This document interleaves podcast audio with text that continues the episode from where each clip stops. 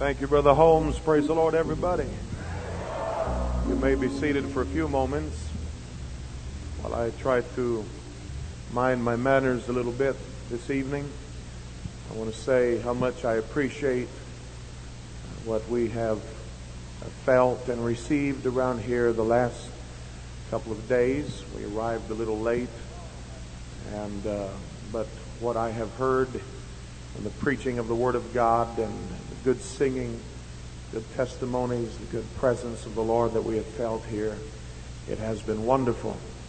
Amen. And I so appreciate Brother Holmes inviting me to come once again. He has been so gracious to do that a number of times and I uh, have come with only one desire and that is to be a blessing, add something to your walk with God. And uh, we can do that, then it will have uh, been a success. Praise God. And uh, I uh, appreciate the challenge of the Word of God that we received in the service last night. Brother Smith and Brother King talking to us. And then today, wasn't that wonderful this afternoon? Praise the Lord. Brother Ben Weeks I thought when he was preaching, I hope that someday, maybe a few years from now, that he will at least just acknowledge that years ago I preached his high school graduation. Amen. If I can, that's my claim to fame. I preached the high school graduation for Brother Ben Weeks, and what an anointing is on this young man. Amen.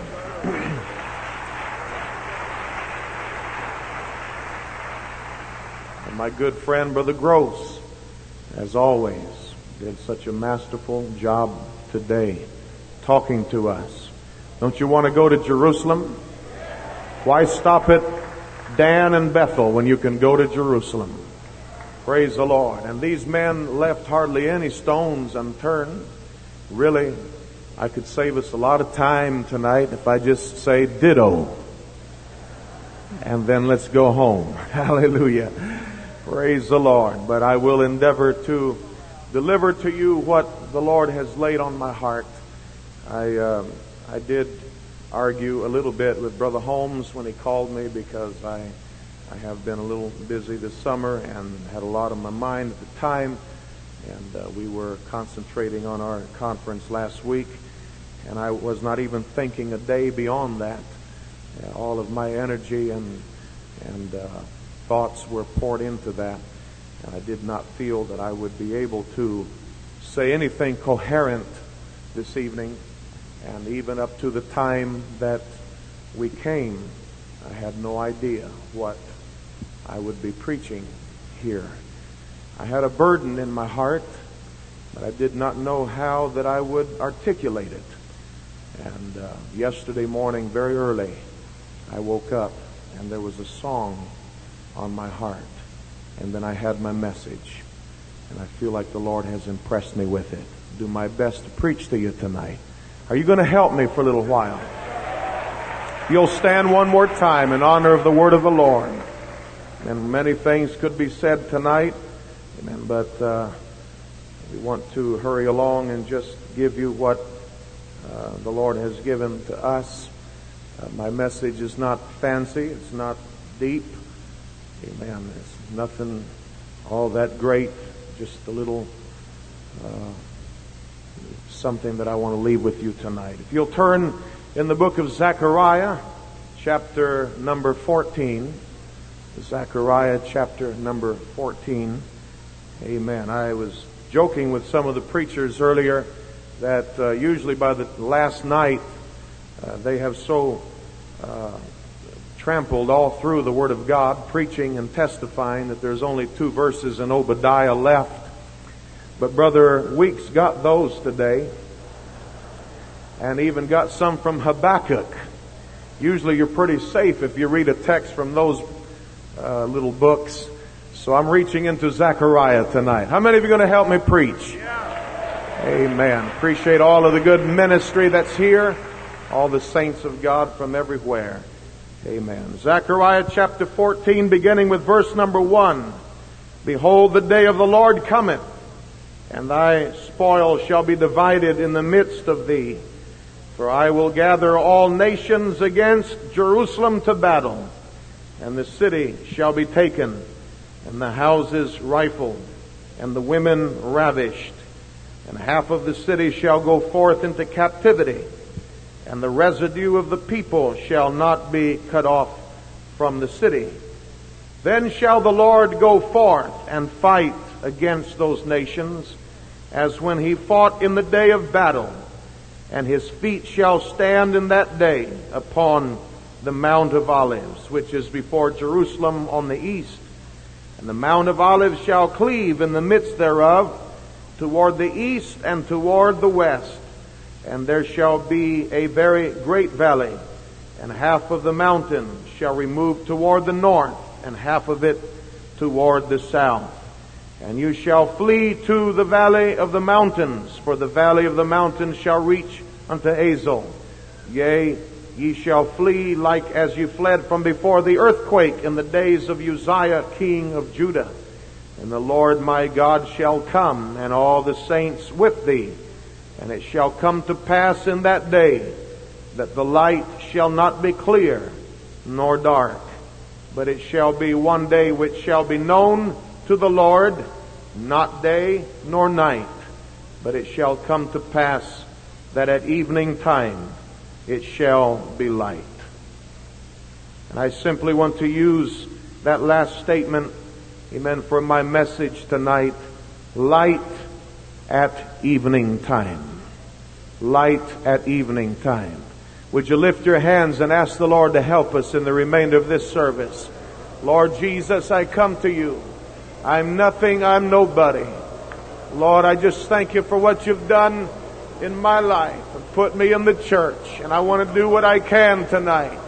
Lord, to help your people, strengthen the church. Give me the right words. Let your anointing rest on me. I need you, my God. Have your way, Lord, one more time in the remainder of this service. In Jesus' name, in Jesus' name. Amen, amen, amen. Praise God. Give the Lord a hand clap of praise tonight, everybody. Hallelujah, hallelujah, hallelujah. Praise the Lord, praise the Lord, praise the Lord. Jesus, thank you, Jesus. Amen. God bless you. You may be seated while you're getting comfortable. Let me just say one more time how much I appreciate Brother Holmes and this church family being so diligent year after year to uh, put on this camp meeting, and I know that it is a highlight in the lives of many people. And uh, uh, so we're thankful for the effort and expense and all that they do to make us comfortable and welcome. Don't you appreciate Brother Holmes and this church family? Amen. Praise the Lord. Praise the Lord.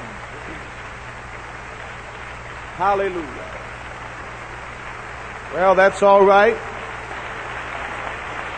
Thank God, thank God. Praise the Lord, praise the Lord. Give honor to whom honor is due. Hallelujah, hallelujah. Amen. God bless you again. You may be seated. I have read to you tonight from the uh, book of Zechariah. This prophet was a contemporary with the prophet Haggai.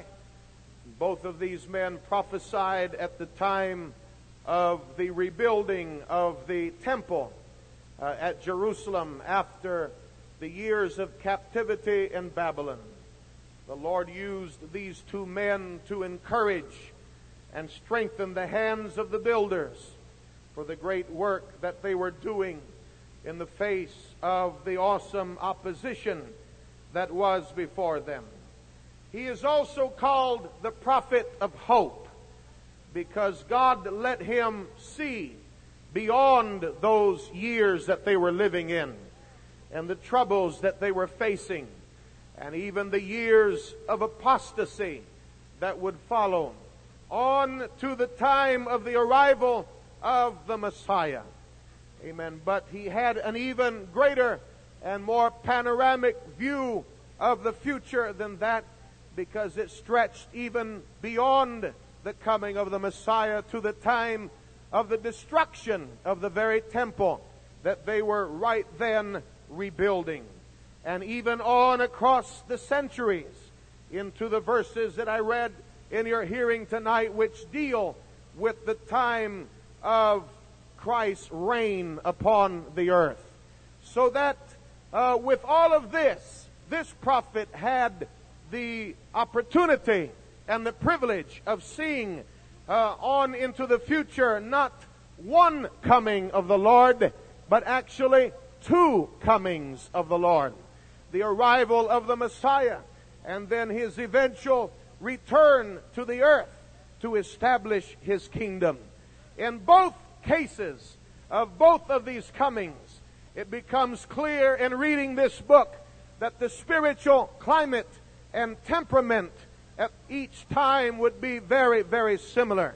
They would be times of idolatry and times of indifference and times of ungodliness. Amen. We have yet to witness the second major event. Amen. But we are able to learn about it from the first advent of the Lord upon this earth and gain insight into the second because of the great similarities involved. Let me just speak for a moment about his first coming. Amen. He came at a time of great spiritual decay. It was not a time of spiritual awakening, but it was a time when there were many different religious factions that were struggling against each other. It was a time when the scriptures were being wrested to the advantage of different men and groups. It was a time of great confusion and a time of great ignorance among the people. Amen. And the people were being controlled and manipulated by various political systems, either the political powers of the earth or religious political systems that dominated them to their own purpose.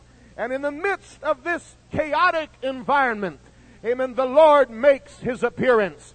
As the prophet Isaiah said in the Old Testament that he would come as a root out of a dry ground. Amen. I want you to know again this evening that God does not need perfect circumstances to do what he is going to do when he decides to do something, amen, it doesn't matter how dark it is. It doesn't matter how difficult it is.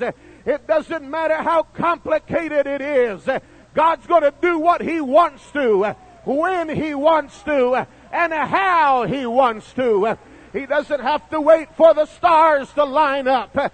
He doesn't have to wait for all the planets to be just right. He doesn't have to wait for the astrology to be just perfect. Amen. When God decrees it, it's going to happen. It doesn't matter if everything's going wrong. He can step right down in the middle of it and bring some kind of order and some kind of divine purpose in the midst of it. Praise the Lord. And so, at the worst possible time that he could have come, he made his appearance upon this earth. I mean, it couldn't have been worse. Israel was under the domination of the Roman government uh, and uh, uh, tyranny at the time. And so many other things were going on. Amen. But once he launched his ministry, amen, he fulfilled the words of the prophet Isaiah. Amen. As it was retold in Matthew chapter 4 and verse 16, the people which sat in darkness saw great light, and to them which sat in the region and shadow of death, light is sprung up. Of him it was said, Amen, in him was life, and the life was the light of men. Jesus stood one day and without any hesitation said boldly, I am the light of the world. I want you to know He's still the light of the world. He's still the only light this world has. Even though many have rejected Him, as Jesus said, this is a condemnation that light is come into the world, but men love darkness rather than light because their deeds were evil. But I like what he goes on to say. But he that doeth truth cometh to the light. I'm so glad that one day that light shone out of darkness into my life. Amen. And I didn't run from it. I didn't go the other direction, but I embraced the truth. And I want you to know when you embrace truth, light is going to come into your life.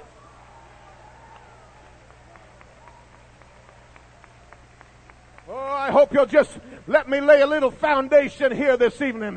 Amen. The Bible goes on to say, amen, in Second Corinthians chapter 4 and verse number 3. Amen. But if our gospel be hid, it is hid to them that are lost in whom the God of this world hath blinded the minds of them which believe not, lest the light of the glorious gospel, amen, should shine, uh, a gospel of Christ, who is the image of God, should shine unto them. For we preach not ourselves, but Christ Jesus the Lord, and ourselves your servants for Jesus' sake. For God, who commanded the light to shine out of darkness, hath shined into our hearts to give the light of the knowledge of the glory of God in the face of Jesus Christ. Amen. Can you remember the night that you staggered into an apostolic church? You thought you knew God. You thought you knew all about the Bible. You thought you understood divine truths. Amen. But somebody began to preach to you, and a little bit, a little ray of light began to shine in your mind and in your heart. And before, amen, you knew what was happening, a whole new vista, a whole new world opened up before your eyes, and you saw what you had never seen before.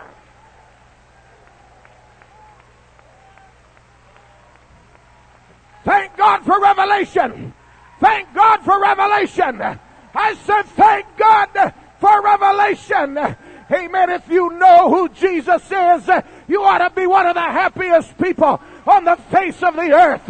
I'm glad I know there's just one God and his name, his name, his name is Jesus.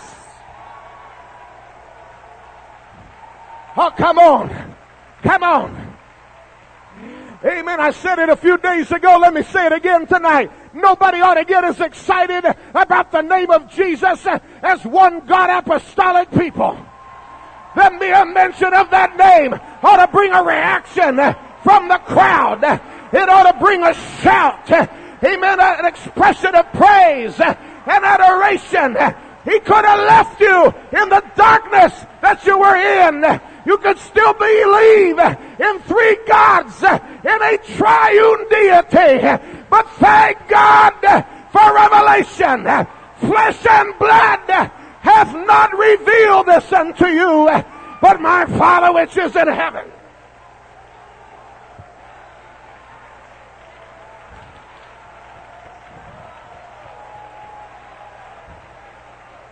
Oh, hallelujah, hallelujah, hallelujah, hallelujah.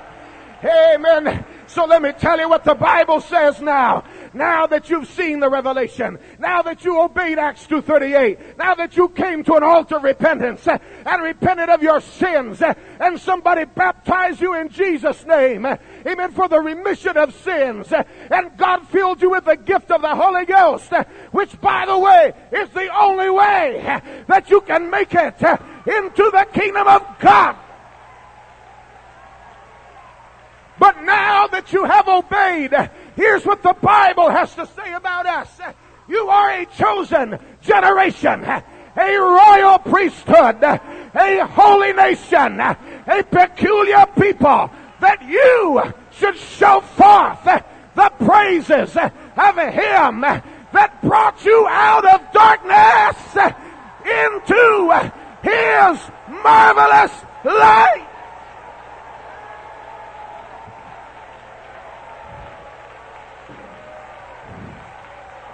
I once was lost in sin, but Jesus took me in and let a little light from heaven fill my soul. It bathed my heart in love and it wrote my name above. And now just a little talk with Jesus makes it right.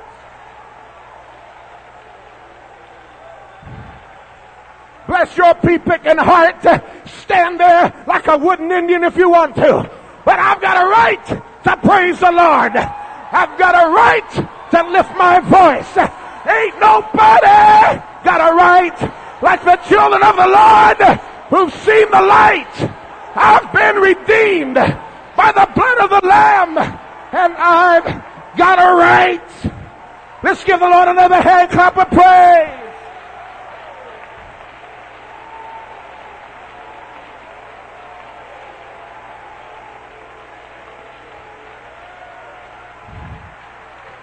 I've got a right. I've got a reason.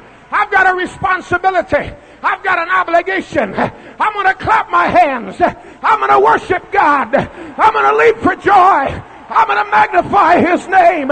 You could still be sucking cigarettes. You could still be sitting on a bar stool. You could still be, amen, chained to a television tonight. But God, let some light come into your heart.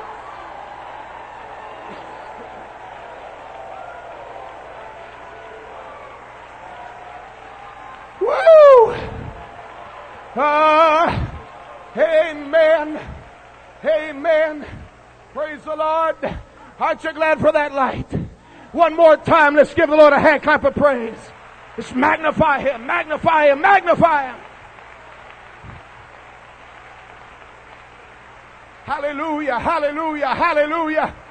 Amen. This is the last night of camp meeting. We might as well pull out the stops and have church tonight.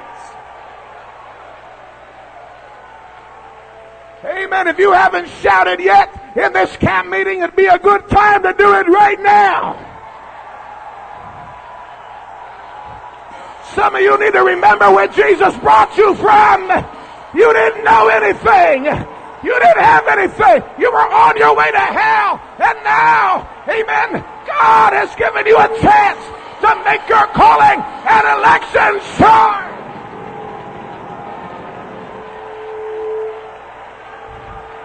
Hallelujah, hallelujah, hallelujah. Praise God. Praise God. Amen. Praise the Lord. You can be seated if you want to. Amen. It's all up to you. I don't care. Amen, amen, amen. Light light, light, light, light, light, light. Oh, hallelujah, hallelujah. Amen. Praise God. And I didn't, I didn't come here tonight just to move this congregation. I came here to preach to this congregation. You're going to help me preach what I feel the Lord has laid on my heart. Let me just tell you, as it was in his first coming, so it will be, amen, as we approach his second coming. Praise the Lord. Whatever you believe on that, whether you believe we're pre-trib, post-trib, mid-trib, makes no difference.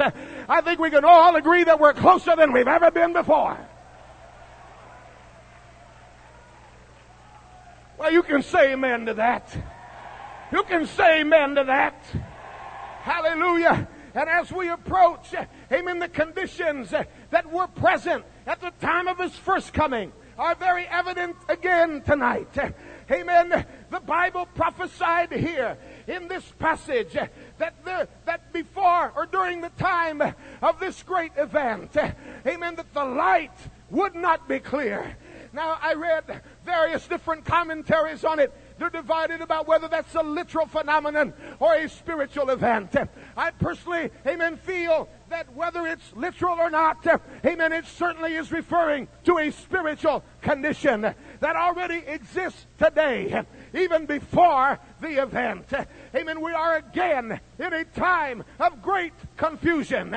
A time when many voices are being heard across the land, a time that is indistinct, amen, a time that is unclear, when many things are shadowy and blurry, amen, and don't make any real sense. Amen. We're living in a time of very few absolutes.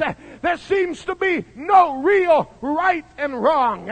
Amen. There is no real white or black. Everything is gray. Everything is relative. Everything is circumstantial or situational or subjective. It all depends how you look at it. It all depends on the situation. It all depends on how you're interpreting it. It is a time that is neither day nor night. When it is neither clear nor dark. Amen. Everything is blurry and hazy. Praise the Lord. The truth amen, is being diluted in many areas by man's philosophy, by humanistic reasoning, amen, and by popular opinion. Amen. This is a time, amen, of liberal theology, a time of political correctness, a time of social sensitivity and religious tolerance. Hey, let me tell you something. It's not going to get any better. It's not going to get any better. I got news for you. It doesn't matter who gets in office after Bill Clinton. It's not going to get any better. Man is on a slippery slope toward hell. Scripture has already said evil men and seducers shall wax worse and worse.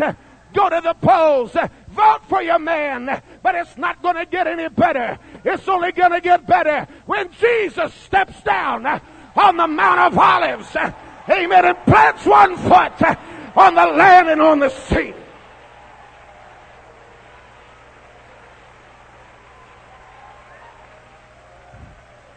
Uh, hallelujah. Hallelujah. Hallelujah. Hallelujah. Hallelujah. Amen. It's going to get murkier. It's going to get darker. It's going to get more blurry. It's going to get even more indistinct. I have to also admit tonight that even the Pentecostal movement, amen, is being invaded. Is being invaded by a situation that is clouding the minds of men. Amen. We're living in a time when in many churches across America, entertainment takes precedence over the preaching of the Word of God. Where the pastor is a puppet, where laity rules, amen, where the ministry follows the opinion of the church membership. You better hope and pray that never happens to your church.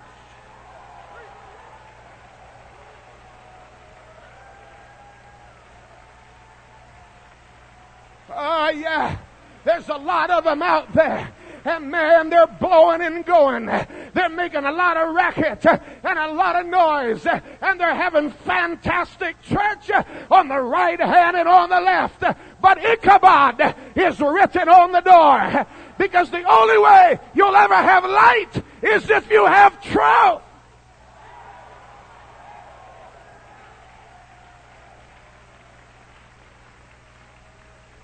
Amen. Amen. The situation seems hopeless and out of control. But when I came to preach to this assembly tonight, and as I told you, it's not fancy, it's not deep, and it's not complex, but it cheers my soul to no end that after the word of God has stated, amen, it shall come to pass in that day that the light shall not be clear, no nor dark. It won't really be day and it won't be night. It still makes this declaration, but at evening time it shall be light.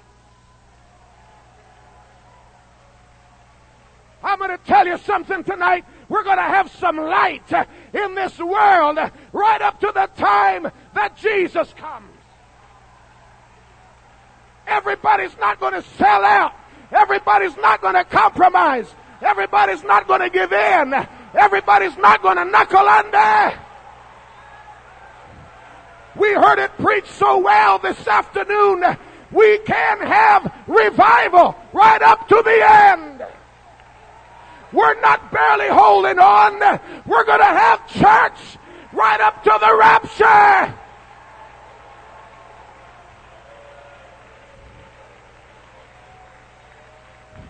I don't know where I lost some of you, but I lost you back there somewhere.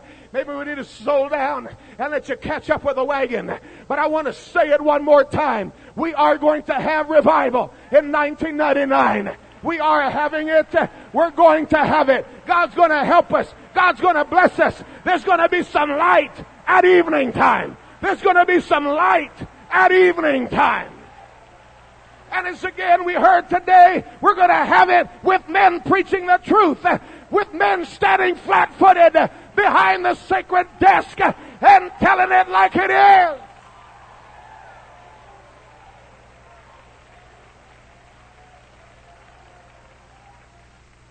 In fact, that's what I came to preach to you about tonight. The main reason that there will be light at evening time. You want to know what the main reason that there's going to be light at evening time? Amen. It's not complicated. It's not fancy.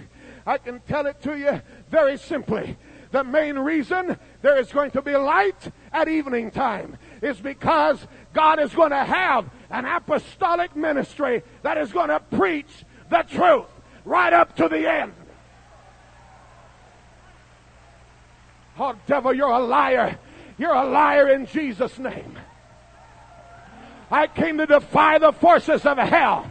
I came in defense of the apostolic ministry. I came to hold up the hands of every man of God that's trying to take a stand, that's trying to preach the truth.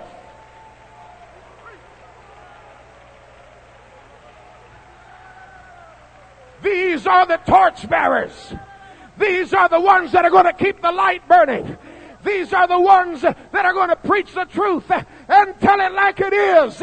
Amen. Men that do not speak in abstracts, in platitudes, and in generalities, but get down to the nitty gritty and call sin what it is, and call white white, and black black, and right right, and wrong wrong.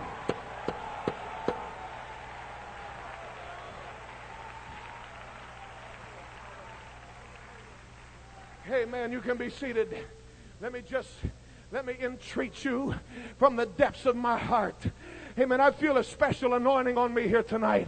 Let me entreat you from the depth of my heart. Amen. If you have ever honored the apostolic ministry, you need to honor it tonight.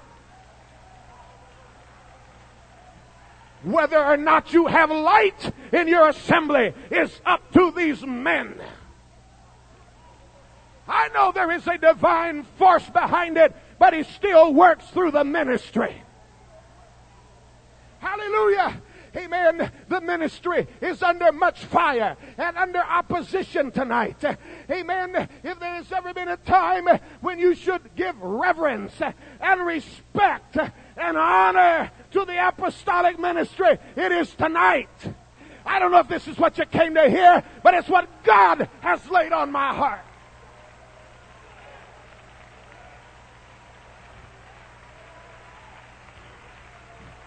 I've watched too many church people and young people walk right by good godly men where their nose is up in the air like they were somebody. You couldn't even acknowledge their presence uh, or put out your hand and give them a holy greeting.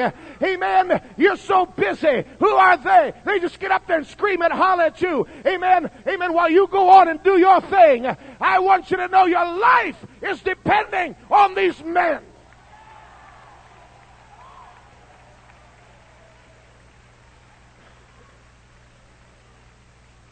I told you I came to preach to you tonight. I've said this several times before at various places, but I'll repeat it again tonight.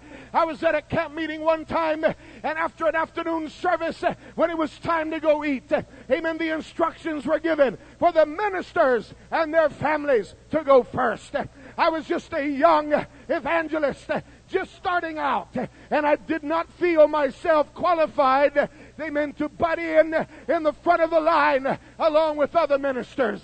So I was standing in line along with other saints of God that were there while the preachers were walking by, I heard some young person make the statement, who do they think they are? They put their pants on one leg at a time like we do. Brother Lee, it's just me and the devil tonight. But I hope God's with me. Let me tell you who they are. They are Christ's gift to your church. He ascended up on high and led captivity captive and gave gifts unto men. And he gave some apostles and some prophets and evangelists and pastors and teachers for the perfecting of the saints, for the work of the ministry, for the edifying of the body of Christ. The reason you're here is because of a preacher.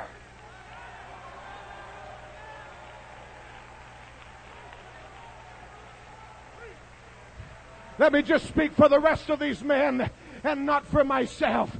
I don't care if you reverence me. I don't care if you give me any honor. Amen. But when these men walk by, amen, you ought to give them a apostolic salute. And let them know you're praying for them. And you honor them.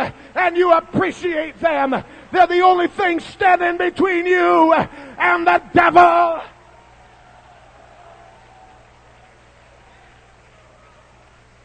You better pray for them every single day that you live. Amen. They are the most important figure in your church. More important than the song leader. More important than the Sunday school director. More important than the teachers. More important than the musicians.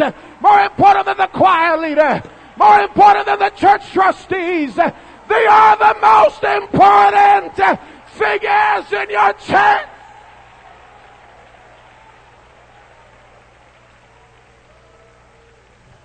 Oh God. Oh God. I don't care if you know more about electricity than they do. I don't care if you know more about plumbing than they do. I don't care if you're a master craftsman and they can't drive a nail. I don't care if you know more on a myriad other subjects than they do. Don't you sit there, amen, all cocky and stiff-necked while they're preaching to you like there's some dumb ignoramus. Amen. When it comes to the Word of God, submit to them. Obey them that have the rule over you and submit yourselves for they watch for your soul.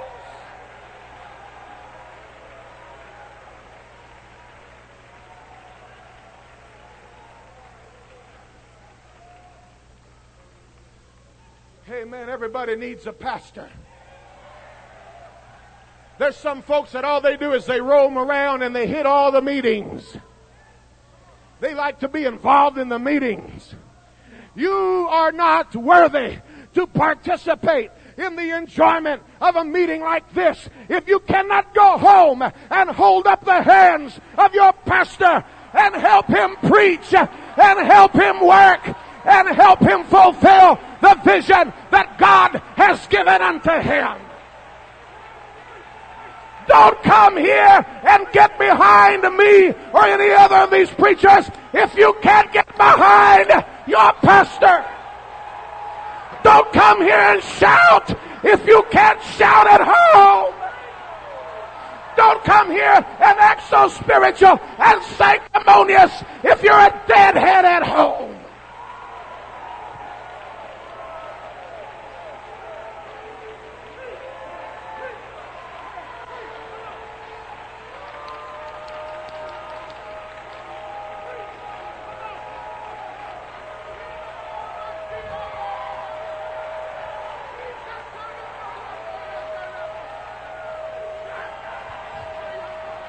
Thank God for camp meeting. Thank God for conferences. Thank God for special services. Thank God for all of this other stuff. Amen. This is where we celebrate. This is where we have parties and have a good time. But the warfare is going on at home. The fight is going on at home.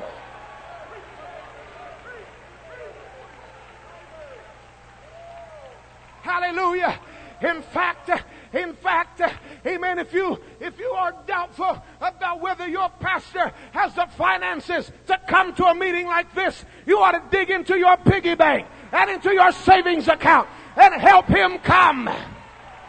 Where it will not be a financial hardship for him because he needs the strength. He needs the inspiration. He needs the encouragement of other apostolic brethren.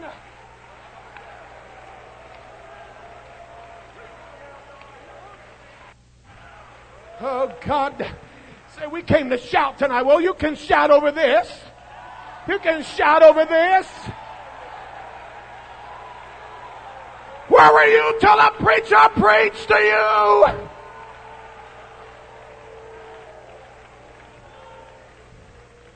Amen.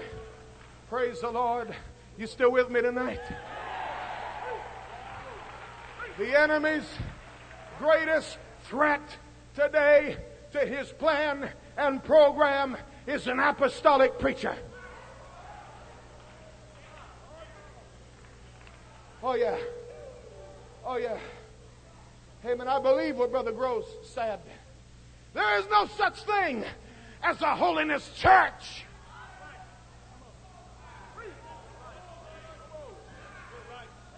Oh, I know that kind of, amen, makes us uncomfortable. But there's no such thing as a holiness church. There are only holiness preachers. Because when he quits preaching it, you won't have it any longer.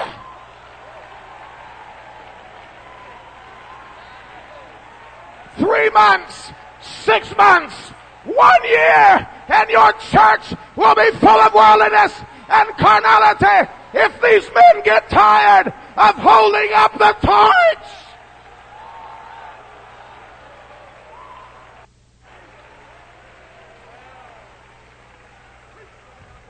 The only thing that keeps the devil from dragging everything he wants to in the church is a hard-headed preacher.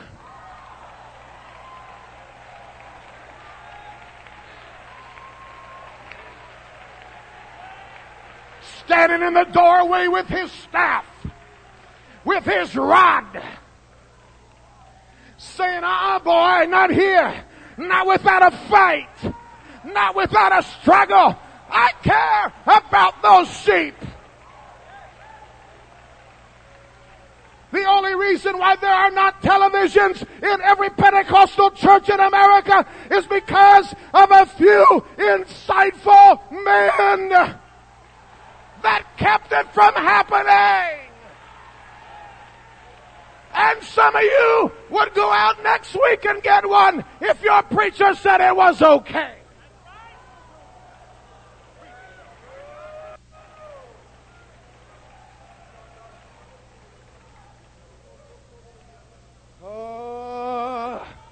Lord have mercy.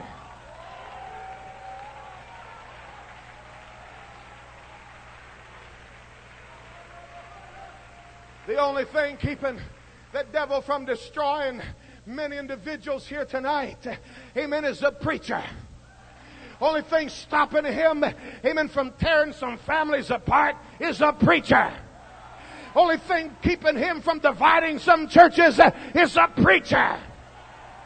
Somebody who will get up on Wednesday night, midweek service, Sunday morning, Sunday night, whenever it is, when all you want to do is shout and open up the Word of God and say, hey, here's what the Word of God says. And it is the Word that frightens the enemy.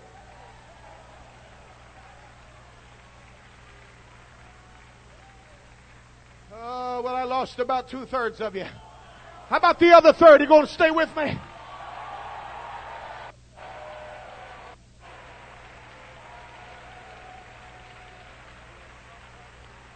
If it wasn't for an apostolic preacher, he would succeed at every lie and every deceit that he would want to cram down our throats. Amen. But when the truth is preached, amen, it exposes deceit. It exposes lie. It exposes false doctrine. Thank God for a preacher who takes the time to preach.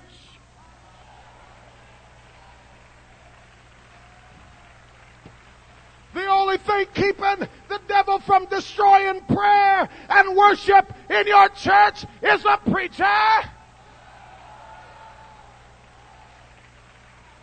Hallelujah! Hallelujah!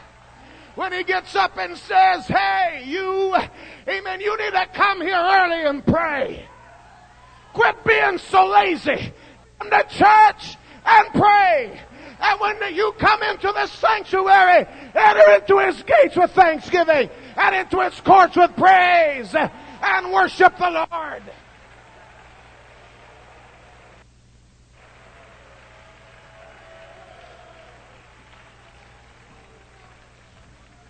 Devil, I defy you in Jesus' name.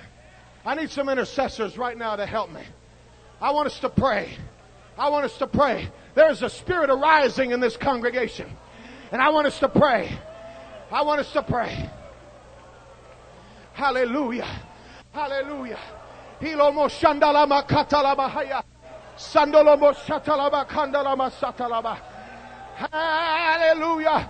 Hallelujah. Hallelujah. Hallelujah. Hallelujah. Hallelujah. Oh, yes. Yes.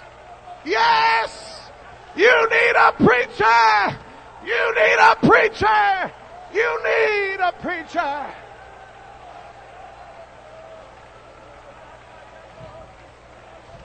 Amen. Hallelujah. Hallelujah. The only thing keeping the devil from destroying the moral consciousness, uh, amen, of the entire population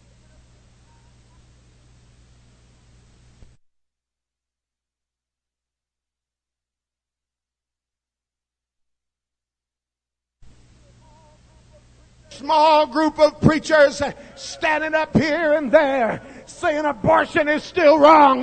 Homosexuality is still a sin. Fornication is still ungodly. You can't live that way and please God. You can't smoke and drink, amen, and honor the temple of the Holy Ghost. You can't do this or that. Amen. Thank God for a preacher. because of him there shall be light in the evening time.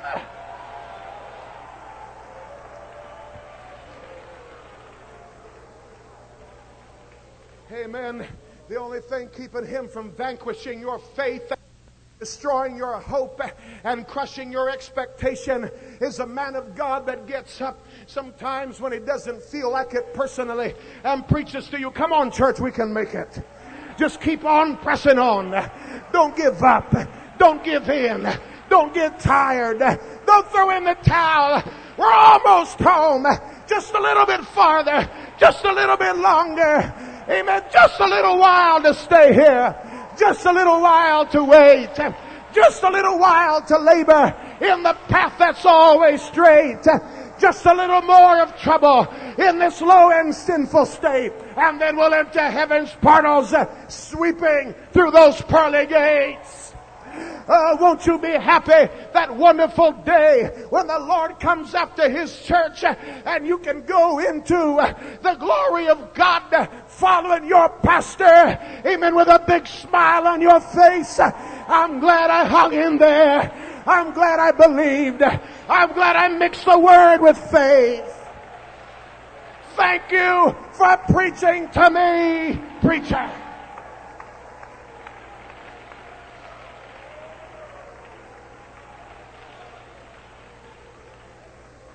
You can be seated. Amen. Praise the Lord. We still got a, a ring in the mic, but it don't bother you, don't bother me. It is no wonder that the devil is launching an all out attack against these men. He attacks their health. Never heard of such a rash in the last few months. Preachers having heart attacks and strokes.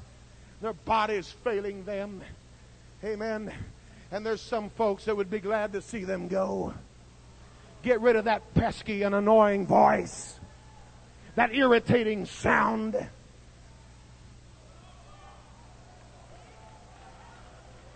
My pastor's here tonight. I thank God that God spared his life. It thrilled me to be able to go to one more camp meeting in Baton Rouge a month ago and see him still walking around, amen, shaking a handkerchief. I remember when I was a teenager and he walked across the backs of the pews and he preached against sin and he screamed like a wild banshee and he said, this preacher's got blood in his eyes. It's because he got blood in his eyes a few times that I'm still here, that I made it to an altar of repentance, that I made my consecration, and that I live for God.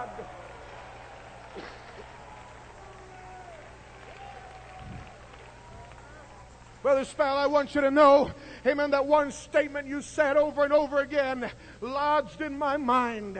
It lodged in my head. It was a simple statement. Amen. But I not only took it to heart, I've taken the liberty to repeat it over and over again. He said, if you can ever get a made up mind, 50% of your battle is already won.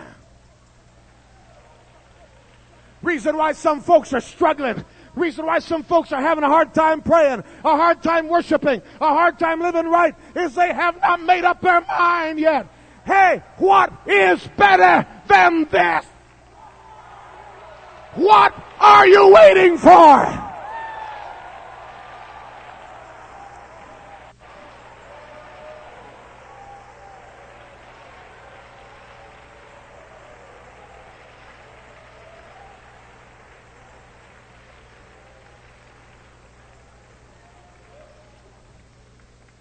Fights against them in their homes, strikes against their children, their family members. Amen. I've watched them, amen, stand straight and bold and strong. Amen. Preaching against sin and against the world, and then the enemy reaches into their home and they melt and wilt. They begin to fold up and they lose their strength. Amen. And their courage. Amen. They lose their umph. Hey, when that happens, amen, the saints should not rejoice and say, good to know their kids are no better than ours.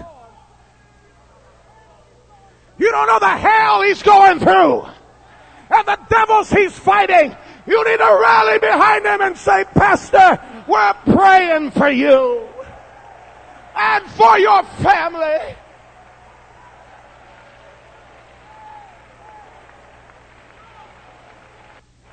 If he loses his nerve, your family is at risk.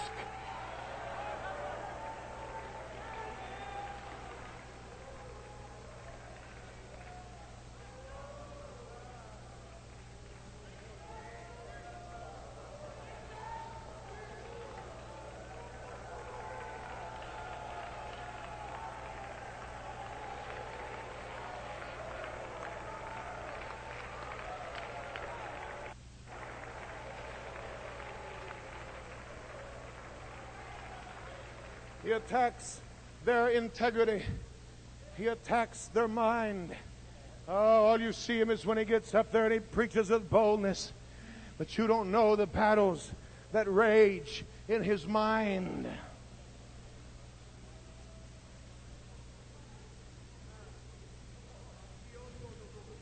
And how valuable it is instead of sitting there looking bored and half asleep. I don't care if you heard the same thing a thousand times before. Amen. Be thankful that he's still preaching it. And get on your feet and get behind him every time.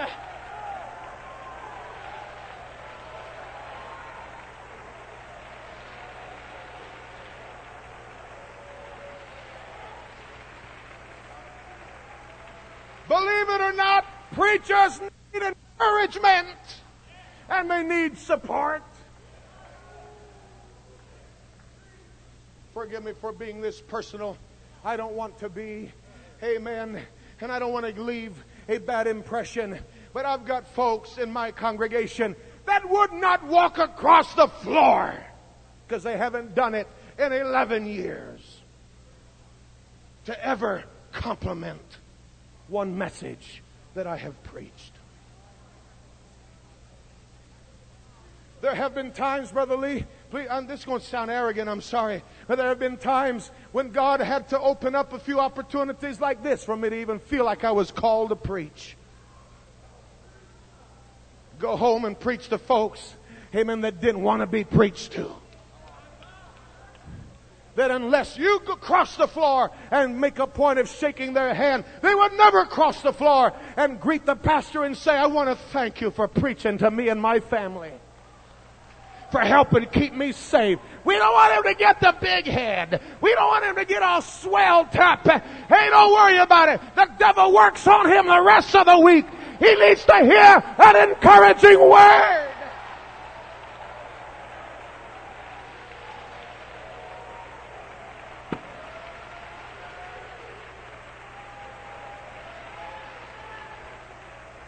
The Bible says, smite the shepherd and the sheep will scatter. If he can deal a blow to any one of these men to where they just finally lose heart and lose courage and decide what's the use. I'll just get up and preach a little sermonette. Amen. It don't matter to them whether I give them a hot dog or a gourmet dinner. Amen. They sit there just as bored, just as uninterested, and they pick up their things and go on home. So why bother? Why try? Why make the efforts? If it ever gets to that point, your church is doomed. So I believe we can make it on. No, you can't make it on your own. You need a preacher. You need a pastor. You need a shepherd.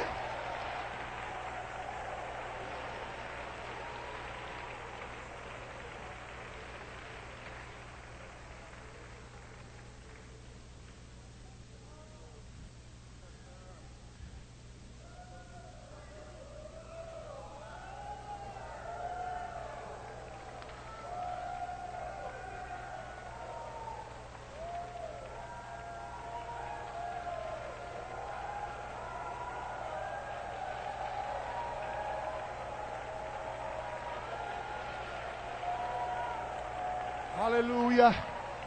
That's all right. That's all right. I feel like there's some imps of hell that are trembling right now. I feel like there's some devils uncomfortable right now. There might even be some folks uncomfortable right now because you don't love your preacher. You don't love your pastor. You ought to be ashamed of yourself.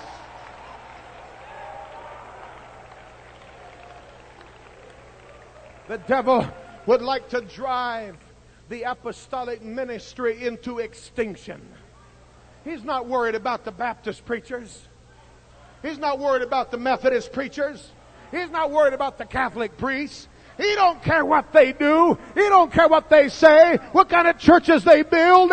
It's us, it's these men that he's trying to destroy and drive into extinction. And indeed it seems like they are a vanishing breed. But I want it to be known tonight, amen, that God is going to have some men that are going to get up behind this pulpit and preach come hell or high water whether you like it or not.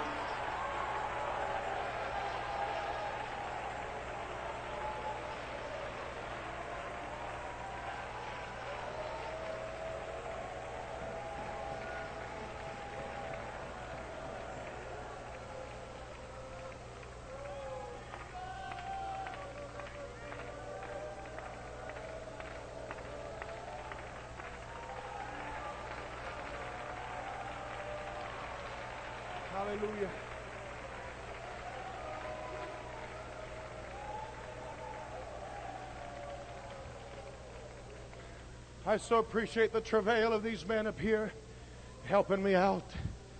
Amen. I'm not through tonight. I want to tell you about something that's happening right now.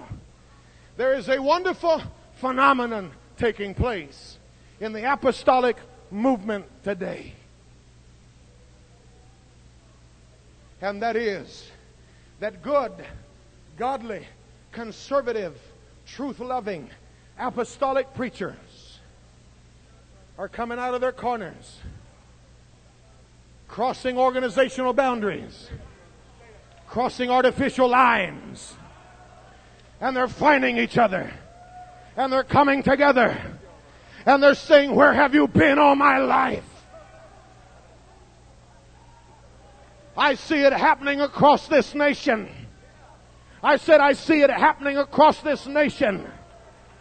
Amen. And while some are frightened because they would like to just call it some kind of ecumenical movement, it's not an ecu- we're not talking about compromisers. We're not talking about liberals. We're talking about men that take a stand, men that preach the truth. Let me tell you something. It's not as important the card that you carry in your pocket as it is the convictions that you bear in your heart.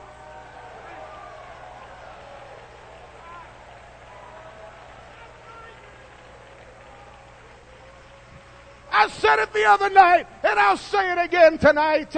Amen. It doesn't matter whether you belong to an organization or don't belong to an organization. It doesn't even matter tonight. Amen. For right now, whether you even believe an organization. The important thing is this, brethren. We need one another.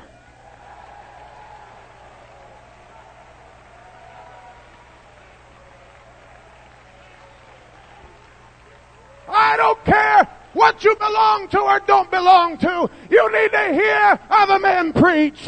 You need to submit yourself, amen, to the scrutiny of other men's ministries. We need one another if we are going to survive in these last days.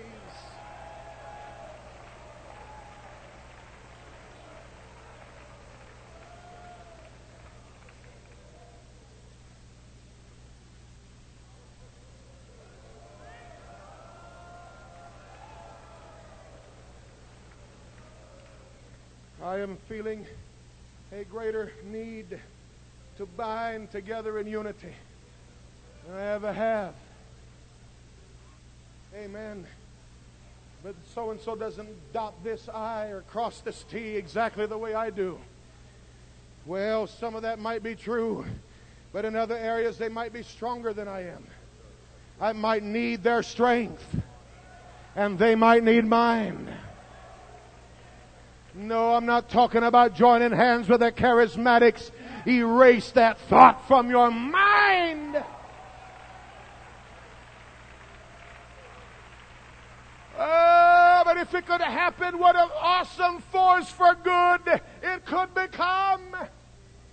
It is yet to be seen what can be done if good, godly, conservative, apostolic people bind together.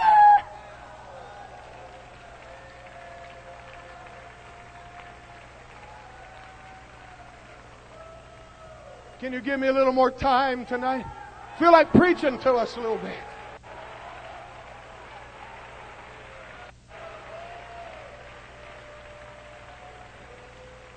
I'm going to bare my heart to you for the next few minutes. I'm going to bare my heart to you. And I'm going to leave myself open to whatever criticism, amen, that might be leveled I don't care. I've had so much of it already this year till it doesn't matter anymore. I'm tired. I just want to go home and pastor my church, Brother Calvert.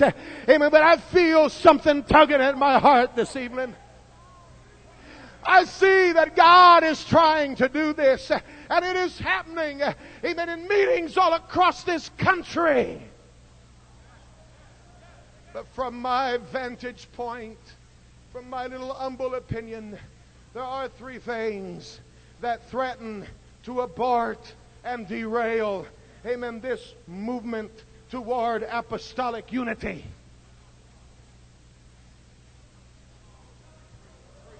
Is it all right if I say it? Number one, of course, amen, is worldliness. You go to some places one year and it looks good. You go back the next year and something's happened.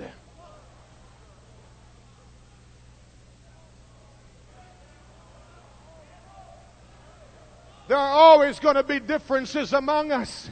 Amen. We're always going to have, amen, a variety of opinions. And please don't think I'm ridiculing or criticizing anything.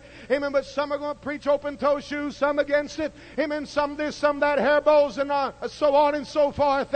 Amen. You say, well, what are we supposed to do? Let me tell you what you're supposed to do. Exactly what your pastor preaches in your church.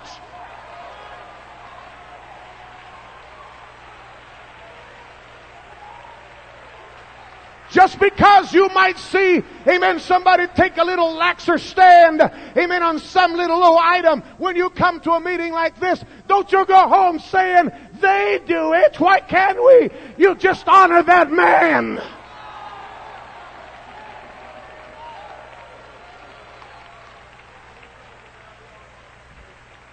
We're always going to have some differences and we're going to split hairs on this or that. But can I just tell you, there are some things that will never be tolerated among, amen, true apostolic people.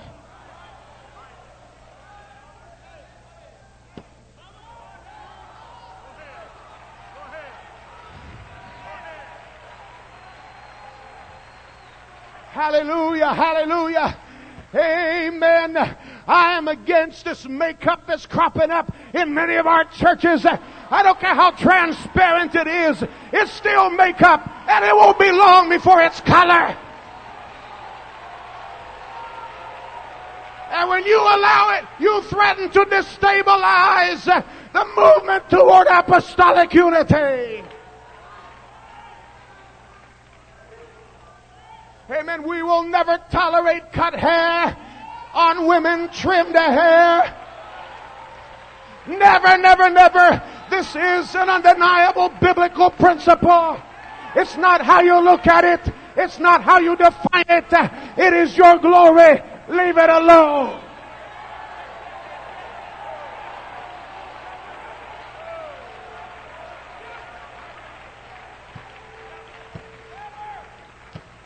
Never allow jewelry. We will never tolerate it. It is an abomination. It goes hand in hand with idolatry.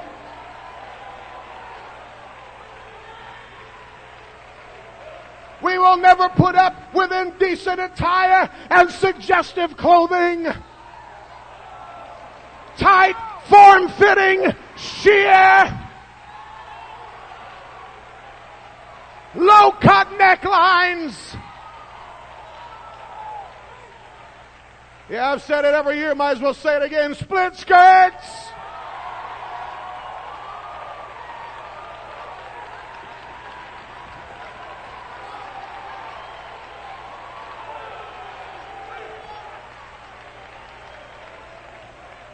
Because when we fight so hard to keep our home churches clean and we come to various meetings and expose our people to it, we don't want to go back. And when we start allowing it and permitting it, we're going to drive good men away.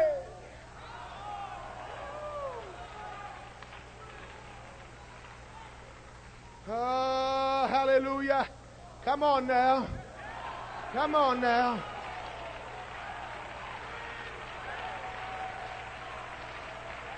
Come on now. Oh, this camp meeting's been going on for a long time. If the Lord tarries another 50 years, I hope it looks just like it does right now.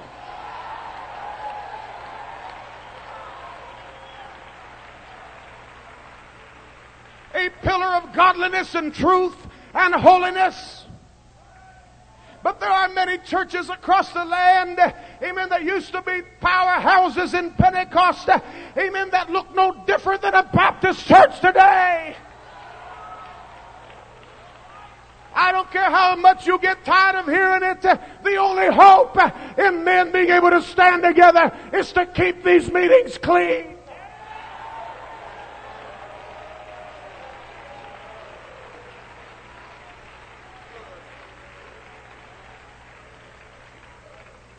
You still with me?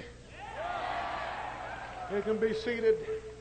Amen. I could go on and on, obviously. Obviously. Amen. So many things have already been touched on this meeting. Amen. I dealt with it exclusively last year and I haven't changed my mind. Amen. There's still a beauty contest going on between God's people and the devil in the world. Sometimes we feel like we're losing, but we're not losing. There is not a more beautiful looking group of people in all the world than true apostolic people.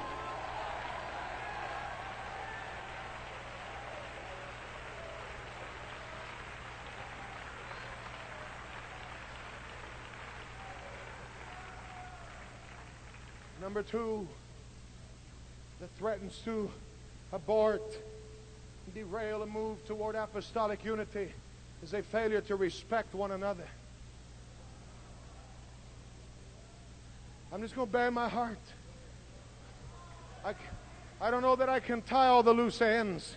You're going to have to give me some latitude. This isn't my first time preaching this meeting. You know what I believe by now, surely.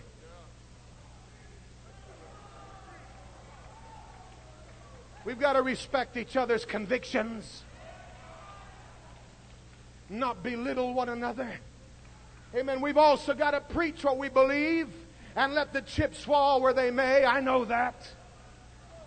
Preach it if it's a burden of your heart, if it's your conviction, if it's Bible, if it's right. Preach it! No matter who it upsets, no matter who it makes mad. But in preaching it, in dealing with the toughest issues, we can still respect each other's dignity and treat each other with respect and courtesy.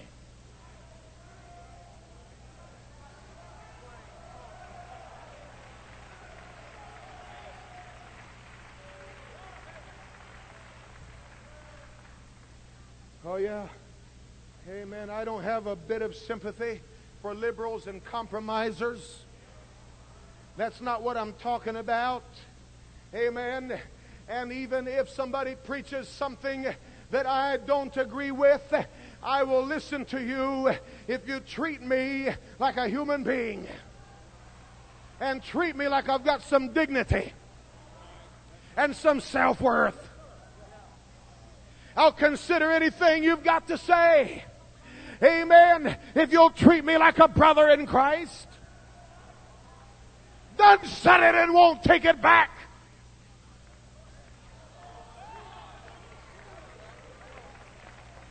Amen. But if every time somebody preaches something, amen, that I may not agree with, they label me, amen, as a traitor and a compromiser and a rebel and some kind of idiot, I will close my ears. Even if I need to hear what they have to say.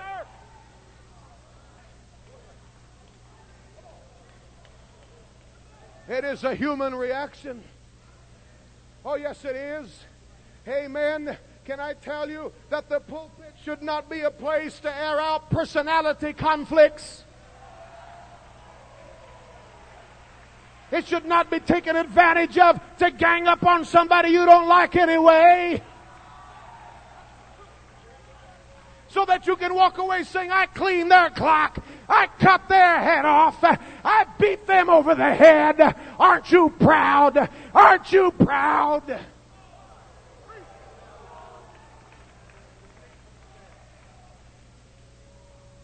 Amen.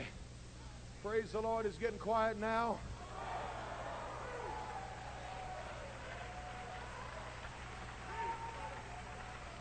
You know what threatens what threatens to destroy our American liberties? It's not the Russians. It's our own people abusing our freedoms. You know what threatens to take the open pulpit away from us? Is the abuse of the pulpit.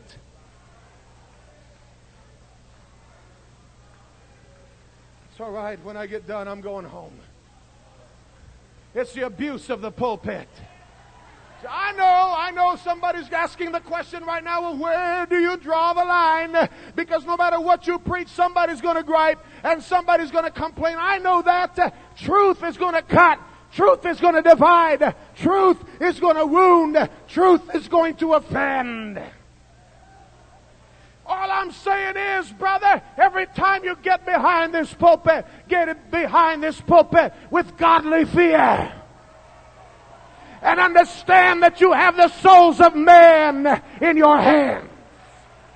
Step behind here with reverence and godly fear and give glory to God and preach like a dying man to dying men.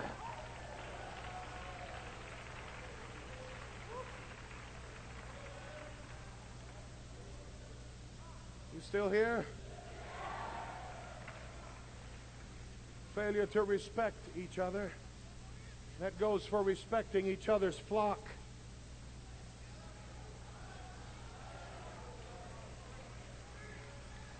Nothing wounds a pastor anymore than feeling betrayed by a friend.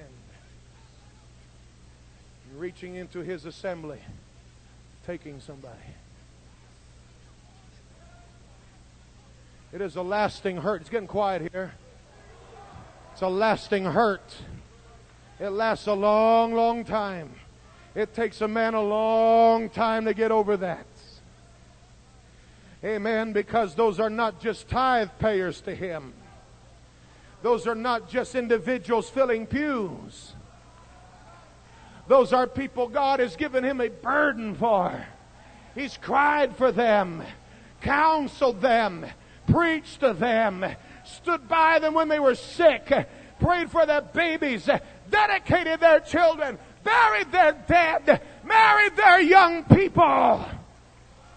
And brother, when you indiscriminately reach in another man's flock and take somebody, you get a wound in his soul for a long time.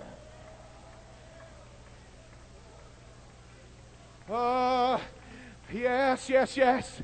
I know I'm a fool to deal with this tonight. Amen. I can't help it. I seem to have a knack for doing it anyway. Amen. Praise the Lord. Surely everybody believes this anyhow tonight. Understand what I'm saying. I know there are extreme cases. I know there are times when men quit preaching truth, when preachers fail, and saints need to do something to save themselves and their families, and there's nothing else they can do. I don't think a, a church family should ride amen, down a slippery slope toward compromise and a hell along with the preacher. But you better be sure it's extreme. You better be sure it's justifiable. You better be sure it's legitimate. Oh, I feel the hand of God on me here tonight. I'm talking about threats to apostolic unity. Hallelujah, hallelujah. Amen. I know I'm saying this in the presence of all of these wonderful people of God, and I'm not trying to embarrass anybody, amen, or put anybody on the spot. I'll just say this. I have lived long enough. It's not that long, but long enough to learn that sometimes when people just get tired of going somewhere, amen, just get tired of doing certain things, they learn certain buzzwords. and they seize on something that never used to matter to them, but they know that it will give them a legitimate excuse to jump over here. Amen. I hate to say it, but sometimes, amen, wonderful, sweet people learn those buzzwords. Amen. I guarantee you that eight out of ten people that change churches because of quote unquote holiness. That is not the reason.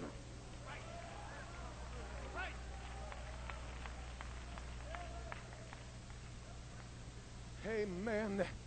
Oh, Lord. You know what? I believe that God's going to confirm all this before this service is over. I'd say eight out of ten, it's not really holiness. It is a pastoral authority problem. And it might take a few weeks, and it might take a few months, and it might even take a few years. But sooner or later, they'll get crossed up with that new preacher also.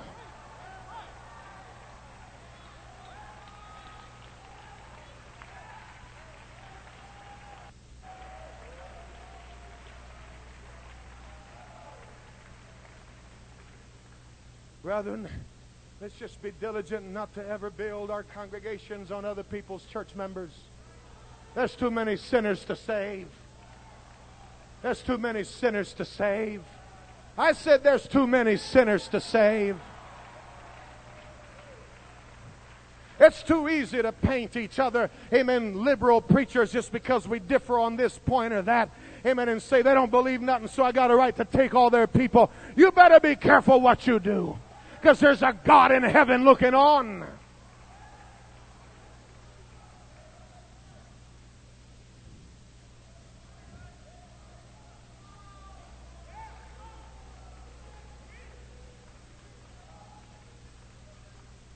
The third thing, third thing, and I'm really going to step out here now for this one. Amen.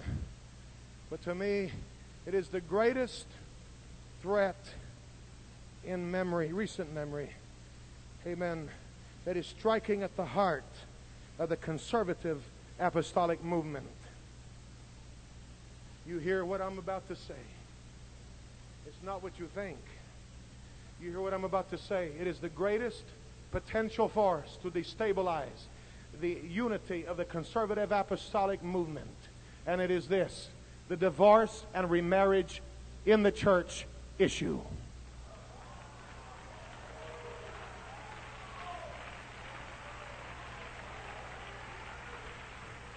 Now, I'm not here to create confusion. I'm not going to draw swords with anybody. I'm not going to put anybody on the spot and I'm not going to try to offend anybody or single anybody out. Maybe I'm going to be as compromising myself, amen, by not really, not really stating a position here tonight because I still believe that you are answerable to your pastor and he is answerable to God.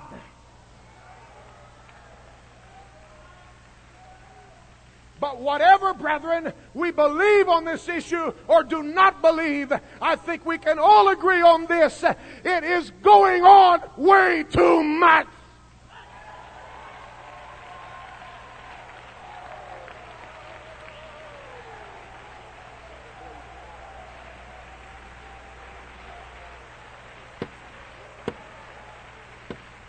And if we don't do something to stem the tide. It's going to sweep over us like a flood and it will overrun our churches.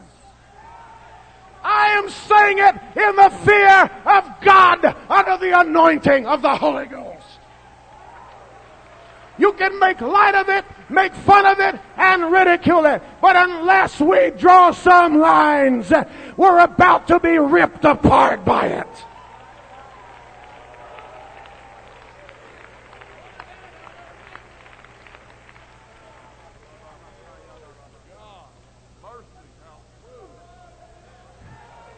Until this brother that sits over here used to be married to this man's wife that sits over here. And this woman's husband over here that used to be married to this woman over here is sitting in the same congregation. It is an abomination to God.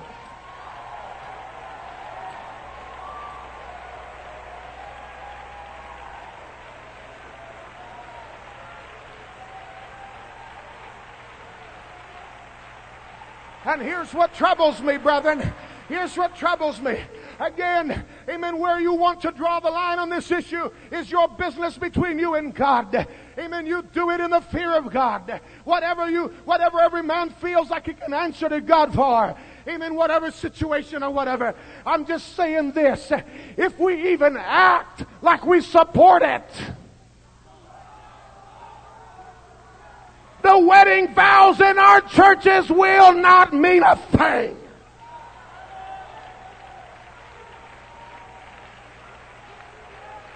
We will have young people getting married, and when they say I do, it won't amount to a hill of beans.